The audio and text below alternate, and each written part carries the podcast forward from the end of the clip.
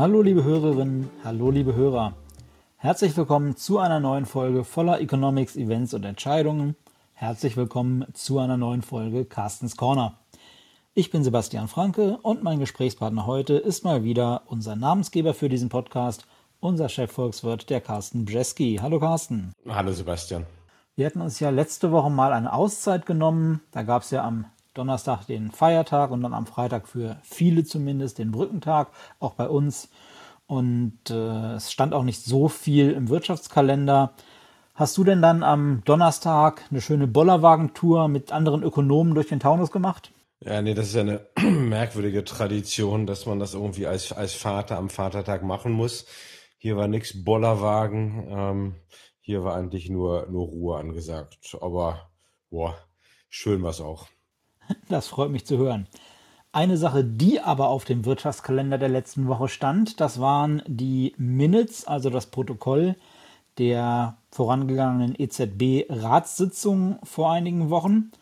Das ist ja auch etwas, worauf wir unser Augenmerk hier im Podcast immer so ein bisschen richten, denn diesen Protokollen lässt sich ja zumindest in jüngerer Vergangenheit oft doch ein bisschen mehr an Erkenntnissen entnehmen, als das mit den offiziellen Verlautbarungen der EZB zu der Sitzung selbst und auch auf der anschließenden Pressekonferenz meistens der Fall ist. War das in diesem Fall auch wieder so, Carsten? Und wenn ja, was waren denn das für Erkenntnisse, die du da gewinnen konntest? Auf jeden Fall waren ja die, die Protokolle der Grund, warum ich keinen Brückentag hatte, dann letzten Freitag, um mir das mal gleich live mit, mit reinzuziehen. Ähm, es war auch jetzt nicht so richtig viel Aufregendes da drin, muss man, muss man zugeben. Ähm, wir erinnern uns, dass ja so ein bisschen, was das große Thema aktuell, das große Thema sind eigentlich Inflation, ja, immer noch, ja, haben wir auch schon jetzt häufig mal hier durch diesen Podcast äh, geschliffen. Ähm, Inflation, steigende Zinsen und äh, wie reagieren die Notenbanken darauf? Und äh, wir hatten ja bei dem letzten Treffen auch in der Pressekonferenz kam ja die Frage von einem Journalisten, ob denn die EZB über dieses sogenannte Tapering schon mal gesprochen hatte. Also Tapering, da geht es ja darum, dass man das Anleihenkaufprogramm ein bisschen zurückfahren würde, kurz gesagt. Und da hatte Lagarde gesagt, nein, haben wir überhaupt nicht drüber gesprochen. Da gab es ein bisschen Zweifel, ist denn das echt so? Ähm, haben die nicht ein bisschen vorausgeschaut? Und jedenfalls, wenn man den Protokollen glauben darf, dann haben sie das wirklich nicht besprochen. Ähm, was interessant war, dass ähm, dass es wohl einige Meinungen schon gibt, die eigentlich sagen, dass ähm, ja, die, dass das Risiko, dass das ähm, Wachstum höher ausfallen könnte, als man aktuell erwartet, dass das, äh, dass die zugenommen haben. Ja, also man wird doch so einige ähm, Mitglieder vom EZB-Rat werden immer weiter optimistischer.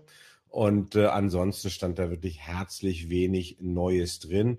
Ähm, es geht, denke ich, weiter darum, und das ist das Spannende jetzt am, am 10. Juni, wenn dann das nächste Treffen auf der Tagesordnung steht, ähm, dann wird es schwierig, ähm, um zu sagen, nee, über Tapering haben wir überhaupt nicht gesprochen. Denn wir haben dann eine Situation, in der na, wir wahrscheinlich so bei ungefähr Pi mal Daumen 50 Prozent der Europäer, die wenigstens schon mal eine Impfung bekommen haben, stehen. Ähm, wir werden bei deutlich besseren Konjunkturdaten stehen. Wir haben diese leicht auflaufenden Inflationsraten in der, ähm, in, in der Eurozone. Und dann ist es für mich doch schwer, um mir vorzustellen, dass die EZB dann einfach nochmal sagen könnte, wir machen weiter mit diesem sogenannten Frontloading, denn da stehen wir ja. Ne? Die EZB hatte im März angekündigt, dass sie mehr Anleihen kaufen würde, jetzt kurzfristig als ursprünglich geplant.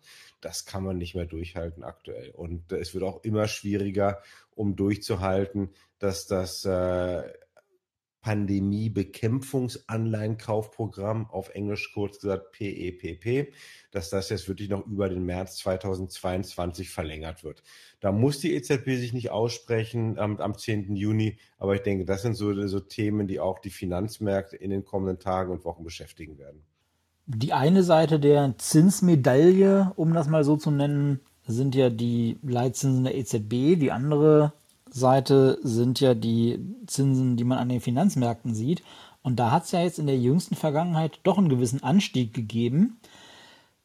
Ist das jetzt schon die Verschlechterung der Finanzierungsbedingungen, auf die die EZB ja doch angekündigt hatte, reagieren zu wollen, wenn sie denn überhaupt auf irgendwas reagieren? Ja, das ist ein guter Punkt ähm, und auch eine gute Frage. Es dürfte streng genommen noch nicht die Verschlechterung der Finanzierungsbedingungen sein, weil die EZB natürlich noch viel mehr als auf die Kapitalmarktzinsen wird die EZB schauen, was die, was die Bankzinsen machen. Also haben sich jetzt äh, Kredite für Unternehmen und für Haushalte äh, verteuert. Und ich denke, da ähm, sind noch nicht so viele Anzeichen. Der nächste Punkt ist natürlich, oder die nächste Frage ist, ist das schlimm? Ja, gut, aber dann müsste die EZB wieder ihr, ihr Narrativ verändern. Und, und das macht halt auch so, das war halt auch das Blöde eigentlich. Vor, ähm, warum hat die EZB sich jetzt äh, ja, sozusagen so festgekettet an diese Finanzierungsbedingungsgeschichte? Denn es ist ganz deutlich, dass auch mit einer äh, mit einem verbesserten Konjunkturausblick natürlich Kapitalmarktzinsen steigen können. Und ist das dann nun wirklich schlimm? Nee, ist überhaupt nicht schlimm. Das heißt, ähm, die Finanzierungsbedingungen, hast du richtig gesagt, das war ja so ein bisschen das, ja, das Modewort Ende letzten Jahres. Die EZB hat auch angekündigt, dass sie jetzt pro Quartal immer ein, ein Assessment präsentieren wird, was sie von der Entwicklung der Finanzierungsbedingungen findet. Dieses, äh, dieses Assessment steht jetzt auch am 10. Juni an. Also werden dann wird jedenfalls ähm, ja, die ganzen EZB-Watcher und Journalisten werden dann hören, was die EZB da aktuell von findet. Ähm, und ich würde sagen, ja, solange der Anstieg der langfristigen oder allgemein der Kapitalmarktzinsen einzig und allein das Resultat ist von einer Verbesserung der Konjunkturaussichten, ja, warum sollte die EZB hier drauf reagieren? Aber es wird, äh, es wird sicherlich spannend, weil wir haben ja nicht nur äh, die, äh, die gestiegenen Kapitalmarktzinsen, wir haben ja jetzt auch noch einen etwas stärkeren Euro wieder. So, und das, könnt, das geht ja eigentlich auch mit hinein in diese Finanzierungsbedingungen. Dieser leichte Zinsanstieg an den Finanzmärkten in den letzten Tagen, der hat sich ja unterschiedlich ausgewirkt auf die verschiedenen Emittenten der Eurozone. Also die deutschen die Zinsen für deutsche Bundeswertpapiere sind da nicht ganz so stark gestiegen, wie das bei den Wertpapieren anderer Eurozonenländer der Fall war. Das sind ja diese berühmten Spreads, die dann da an der Stelle ein bisschen auseinanderlaufen und von denen Christine Lagarde ja auf einer ihrer ersten Pressekonferenzen gesagt hat, es wäre gerade nicht Aufgabe der EZB, irgendwelche Spreads einzuhegen, was ihr dann ja anschließend so ein bisschen um die Ohren geflogen ist. Und tatsächlich war es ja sehr wohl so, dass in der Vergangenheit und auch in der Zeit danach die EZB dann darauf geschaut hat, was diese Spreads machen und wie die Finanzierungsbedingungen in der Eurozone eventuell auseinanderlaufen. Wäre das vielleicht ein Grund, der die EZB doch zum Eingreifen veranlassen könnte? Ja, ich denke nicht zum Eingreifen, aber du hast natürlich recht, das war der größte Fauxpas von äh, Madame Lagarde bisher in, äh, in, in, in ihrer jetzt ja, anderthalbjährigen Amtszeit. Ähm, was wir jetzt aktuell sehen, ja, ein, ein, leichtes Auseinandergehen der Spreads ist nun echt noch kein Drama. Und ich denke, die EZB wird sich dafür hüten, um hier nochmal einzugreifen. Und das war ja der Charme eigentlich von diesem ganzen Whatever it takes.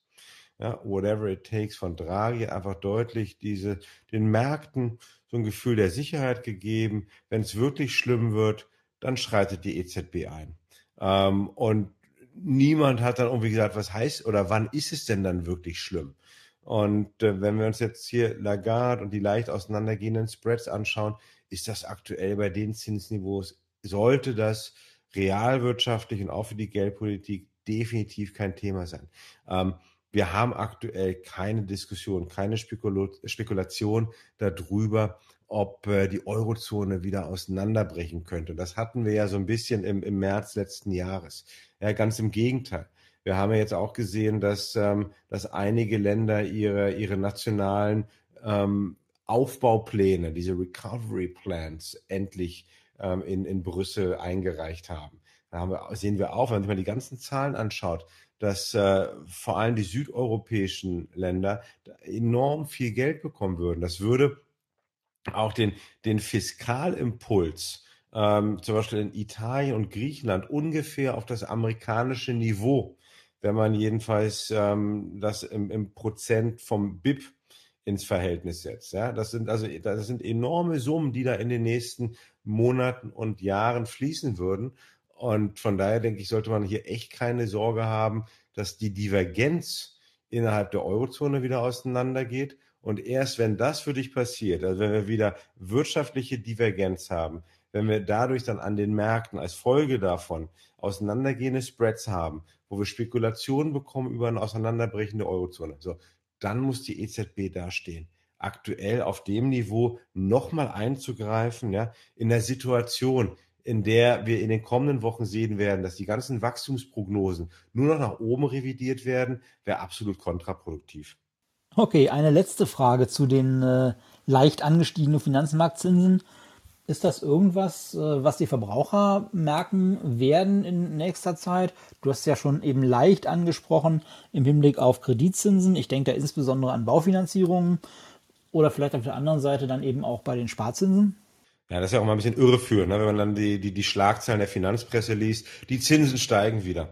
Und, äh, und dann denkt sich der Spar, okay, schaue ich mal auf mein, auf mein Sparkonto und ähm, da hat sich dann herzlich wenig getan bei den, bei den Zinsen. Also man muss hier echt sehr stark unterscheiden. Das sind die, die Kapitalmarktzinsen, das sind die mittel- bis langfristigen Kapitalmarktzinsen. Ähm, ja, das sind die, die Renditen auf Staatsanleihen. Die steigen, die Zinskurve wird ein bisschen steiler. Ähm, das wird erstmal für den Sparer überhaupt keine Folgen haben, ähm, weil für die Sparer oder für die Sparzinsen noch häufig eigentlich der Leitzins der EZB, wie es auch, ja, das sagt der Name schon, ähm, eigentlich führend ist. Ähm, das hat eigentlich den größten Ausschlag für die Zinsen, die die unterschiedlichen Banken ähm, anbieten auf Sparkonten. Und wenn ich mir anschaue, dass natürlich der Einlagenzins bei der EZB immer noch auf minus 0,5 steht, ähm, denke ich, dass wir da herzlich wenig erwarten können und dass also auch der Sparer sich jetzt nicht auf irgendwie einen ansteigenden Sparzins vorbereiten sollte. Du hast auch schon genannt, ja, wo sieht man es dann wohl? Was könnte der Verbraucher spüren? Das sind äh, Immobilienkredite. Ich denke, das ist das, was der Verbraucher, ähm, der jetzt noch nach einer Neufinanzierung oder einer Refinanzierung schaut oder doch nochmal sich umschaut, kann ich eine neuen, äh, neue Immobilienfinanzierung vorherbekommen, dann sollte man sich darauf einstellen, dass wahrscheinlich echt der Tiefpunkt der Zinsen hinter uns liegt. So, das heißt auch nicht im Umkehrschluss, dass es alles viel stärker steigen wird, aber es ist halt ein bisschen höher als in den letzten zwölf Monaten, in denen wir ja wirklich eigentlich von einem Tiefstand auf den nächsten und uns, uns bewegt haben. Also das werden Verbraucher spüren. Ich meine, in Deutschland gibt es ja kaum bis gar keine oder kaum äh, Immobilienfinanzierung mit, äh, mit stark variablen Zinsen. Das heißt, hier merken das also wirklich nur Leute, die jetzt eine neue Baufinanzierung suchen oder halt einen Immobilienkredit ähm, refinanzieren wollen. Ich habe dieser Tage was gelesen, auch zu den Inflationserwartungen. In dem Fall waren es allerdings die Inflationserwartungen in den Vereinigten Staaten, die ja doch äh, recht sprunghaft gestiegen sind. Für Deutschland oder Europa habe ich was in der Richtung gar nicht gefunden. Es scheint da eine regelmäßige, wiederkehrende Befragung, äh, wo denn Verbraucher die Inflation in nächster Zeit sehen, gar nicht in der Form zu geben. Aber ich sag mal, die zugrunde liegenden Aspekte, die jetzt diese Verbrauchererwartungen für die Inflation in den USA getrieben haben, die sind doch auch in der Eurozone am Spiel. Ja, ähm, kurze Nachhilfe, Minute. Ja, es, gibt die, es gibt die Preiserwartungen in den Umfragen der Europäischen Kommission. Äh, weil der, die, die Europäische Kommission hat ja diese äh, monatlichen Vertrauensindikatoren, Economic Sentiment Indicators, und da gibt es auch eine, eine Zeitreihe drin, die halt die ähm, Preiserwartung von Verbrauchern und Unternehmen auch angibt. Ich weiß es nicht aus dem Kopf, ähm, in welche Richtung es geht. Ich würde mal sagen, es geht nach oben, denn was man eigentlich sieht, ist, und dann kommen wir mal zu der anderen Antwort auf deine Frage, es gibt, oder anders, alle Maßstäbe für Inflationserwartung, ob das, ähm, ob das jetzt umfragebasierte Maßstäbe sind oder ob das ähm, Marktpreise sind. Da gibt es ja auch Break-Even-Inflationsraten zum Beispiel all diese, diese verschiedenen äh, Maßstäbe sind extrem eng korreliert, also verbunden an die aktuelle Inflation. Ich habe bisher noch keine Inflationserwartung gesehen, die jetzt wirklich die zukünftige Inflation prognostizieren könnte. Also von daher immer mit Vorsicht zu genießen.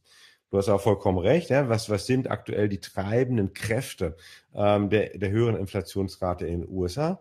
Das sind hohe, äh, höhere Rohstoffpreise. Das ist natürlich jetzt auch die Wiederöffnung der, der Wirtschaft, wo wir im Dienstleistungssektor einen Anstieg der Preise be äh, bekommen werden.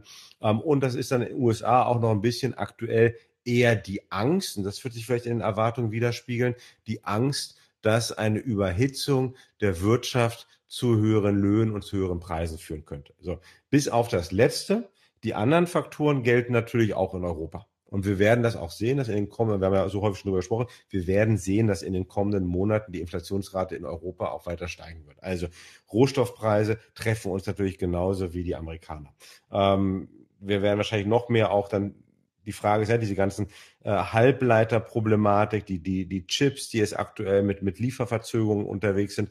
So, heißt das nur, dass es Verzögerungen von Produktion gibt oder könnte selbst das auch zu höheren Preisen führen? Dann haben wir natürlich die ganze Wiedereröffnungsinflation, die kommt jetzt auch. Ja? Wenn wir dann irgendwann auch in Deutschland endlich mal wieder nach draußen gehen können, äh, um irgendwie auf einer Terrasse einen Kaffee äh, oder einen, einen anderen, ein anderes Kaltgetränk zu genießen, ähm, dann werden da wahrscheinlich auch ein paar Preise steigen. Das ist einer, einerseits bedingt, weil halt ähm, Gaststätten auch irgendwelche Corona-Auflagen erfüllen müssen. Andererseits, weil wahrscheinlich auch versucht wird, einen kleinen Price-Markup durchzuführen, um den die entgangenen Umsätze der letzten anderthalb Jahre zu kompensieren. So, dann kommt natürlich danach noch hinzu, und das haben die Amis nicht, ähm, das ist die Mehrwertsteuererhöhung, die erst ab Juli wirklich richtig in diesen Jahresinflationsraten zurückzufinden seid, weil es ist halt ähm, ja, im Jahresvergleich im Juli 2020 ging die Mehrwertsteuer in Deutschland nach unten. Seit äh, Januar ist es wieder, wieder nach oben gegangen und der Jahresvergleich wird halt so richtig auf die Inflationsrate ab Juli diesen Jahres durchschlagen. So, und dann ist davon auszugehen, dass wir in Deutschland Inflationsraten bekommen, die den amerikanischen aktuell ähneln werden. Die Amis hatten jetzt leicht über vier Prozent ich gehe davon aus, dass wir eigentlich in Deutschland auch zwischen drei und vier Prozent Inflation bekommen werden in der zweiten Jahreshälfte. In Europa ein bisschen weniger. Äh, da werden wahrscheinlich so um die zweieinhalb Prozent liegen. Aber ähm, von daher, wir haben eine ähnliche Situation. Was wir nicht haben, ist dieser eventuell überhitzte Arbeitsmarkt. Da würden wir uns drüber freuen. Ja, immer wieder, wenn, wenn es überhaupt irgendwelche Schlagzeilen gäbe in Europa, äh, eine Überhitzung droht. Da sind wir ganz weit von entfernt. Ähm, die Arbeitslosigkeit ist weiterhin, ne, das ist leicht gestiegen. Und wir müssen in Europa überhaupt erstmal abwarten, wie sich der Arbeitsmarkt entwickelt, wenn dann die ganzen Corona-Hilfen, Unterstützungsmaßnahmen der Regierung abgebaut oder zurückgezogen werden, ähm, was uns dann noch an einer möglichen Welle von Unternehmensinsolvenzen und doch strukturellem Anstieg der Arbeitslosigkeit erwartet. Wird nicht so viel sein, wie einige Skeptiker erwarten. Aber das bleibt für mich weiterhin kein Umfeld, in dem wir jetzt von Angst haben müssten von, einem, von einer großen Inflationslohnspirale. Ja, dann habe ich an der Stelle auch mal wieder was gelernt. Sie vielleicht auch, liebe Hörerinnen und Hörer. Also wenn Sie sich Sorgen um die Inflation machen und wissen möchten, ob Sie mit diesen Sorgen alleine sind oder eher nicht, dann schauen Sie in die Umfragen der Europäischen Kommission. Die, die EZB übrigens auch ganz, die EZB hat äh, jetzt heute, wir nehmen ja auf, am Donnerstag, hat äh, dachte auch, äh, sollte man echt mal anschauen, man kann auf der EZB Internetseite seine eigene persönliche Inflationsrate berechnen. Das wurde heute gerade veröffentlicht. In, interessantes Tool, muss jeder mal ausprobieren. Ähm, da kann man halt seine eigenen, äh, seine eigenen Ausgaben pro Monat eingeben und dann wird man sehen, ähm, ob da seine persönliche Inflationsrate unter der der durchschnittlichen Deutschen liegt oder darüber. Das ist ein ganz interessantes Tool. Wer jetzt über Pfingsten mal Lust hat, ähm, ein bisschen eine Viertelstunde zu spielen, sollte das definitiv machen. Meinst du denn, dass diese Erwartungen zu steigender Inflation die Verbraucher so ein bisschen verunsichern könnten und vielleicht vom Konsum dann abhalten könnten, auf denen wir ja eigentlich alle setzen und hoffen, dass eben die Leute dann auch wieder das Konsumieren anfangen, wenn wieder alles öffnet also ich weiß, dass es mich nicht abhalten wird äh, und dass ich definitiv meine Stammkneipe wieder reichhaltig unterstützen werde, sobald die wieder öffnet. Aber siehst du, dass das in der Breite ein Problem werden könnte? Ich sehe das eigentlich auch nicht. Ja, ähm, also eher im Gegenteil, ich könnte mir eher vorstellen, dass diese Erwartung oder die Angst, dass die Preise weiter steigen werden, kurzfristig sogar noch zu mehr Konsum führen wird, weil die Leute um dem Preisanstieg zuvorzukommen. Genau. Ne? Also du sagst, das ist ja die, die Urlaubsgeschichte, lieber jetzt schnell was gebucht, weil immer mehr Leute haben Angst, dass die Preise einfach weiter steigen werden. Ähm, und also wie du sagst, wenn erstmal, also all diese Ausgaben, die man jetzt während des Lockdowns nicht machen konnte, weil alles geschlossen ist. Da lässt man sich nicht davon abhalten, nur weil die Inflationsrate vielleicht ein bisschen steigt oder man Angst hat, dass sie noch weiter steigen könnte. Also da, da, da gehe ich echt davon aus, dass das nicht passieren wird. Und wenn wir dann ein bisschen weiterkommen, ja, dann ist ja auch, dann wird einfach der Wettbewerb in den verschiedenen Sektoren ja auch ein bisschen bestimmen, ob so eine Inflationsrate langfristig da drin sein kann. Also das ist dein, dein, du wirst wieder rausgehen, du wirst in die Kneipe gehen, du wirst dein Bier trinken. So. Und da bist du auch bereit, um irgendwelche Corona-Aufschläge zu zahlen und bist auch bereit, ein bisschen höheren Preis zu bezahlen. So, bist du nach einem halben Jahr immer noch bereit, ja, immer steigende Preise zu, zu zahlen oder gehst dann doch lieber wieder zu Hause sitzen, ähm, holst dir dein, dein, dein Kaltgetränk aus dem Kühlschrank und schaust zu Hause Fußball. Ja, so, also, da, also das ist so auch ein bisschen so, und dadurch wird, denke ich, dieser Preisauftrieb auch irgendwann an ein ganz natürliches Ende kommen. Und ich sehe aktuell wirklich nicht die Gefahr, ähm, dass hier irgendjemand Konsum zurückhält, was natürlich dann irgendwann passieren wird. Ja, das ist aber wieder letztendlich individuelle Präferenzen. Ja, wenn ich für meine Lieblingsdienstleistung und Lieblingsgüter mehr Geld ausgeben muss als in der Vergangenheit, dann bleibt für andere Sachen weniger übrig und wird dafür und für die anderen Güterdienstleistungen ist weniger Geld da und könnte die Nachfrage dafür dann auch wieder sinken. Carsten, du hast eben schon kurz beim Thema Inflation erwähnt. Das ist die Knappheit an Halbleiterchips. Das ist natürlich einmal ein Thema, weil sich Knappheit immer in steigenden Preisen widerspiegelt und das dann natürlich auch die Preise der Endprodukte betrifft, in denen diese Chips verbaut sind. Ist das ein Thema, das tatsächlich auch die wirtschaftliche Erholung generell ausbremsen könnte? Denn wenn es weniger Chips gibt, heißt das ja nicht nur, dass die teurer werden, sondern dass auch schlicht und einfach weniger da sind und eben auch weniger von den Endprodukten gebaut werden können, in denen die dann stecken. Also zum Beispiel Autos. Meinst du, dass das ein Problem werden könnte für die generelle wirtschaftliche Erholung? Ich denke, das könnte die ähm, Erholung ein bisschen verzögern ja, oder ein bisschen wackeliger machen. Und es gab jetzt auch schon erste Anekdoten, dass, glaube ich, ein paar deutsche ähm, Autoproduzenten überlegten, ob dann einige ja, Hightech-Features in den Autos jetzt vielleicht mal weggelassen werden. Ja, sodass es dann nicht äh, zu den Mega-Lieferproblemen kommt. Ähm, was aber so einer Sache ist, ich schaue mir die Industrie an, ich sehe absolut gefüllte Auftragsbücher, ich sehe extrem niedrige Vorräte. Und dann kommen jetzt diese Lieferengpässe ja, von Chips, Unterteilen, was auch immer. So, das heißt, dass es hier natürlich ruckeln wird. Das heißt aber nicht, dass manchmal, dass die Aufträge storniert werden. Und darum geht es ja. Also die Auftragsbücher sind voll, die Aufträge müssen abgearbeitet werden. Es zieht sich halt nur ein bisschen mehr in die Länge. Und, ähm, und das ist natürlich jetzt für uns auch als, als Konjunkturprognostiker oder professionelle Glaskugelseher ist das vor allem schwierig, wenn wir jetzt das zweite und dritte Quartal vorhersagen sollen. Ja, wie stark zieht dann die Wirtschaft nach dem schwachen ersten Quartal wieder an?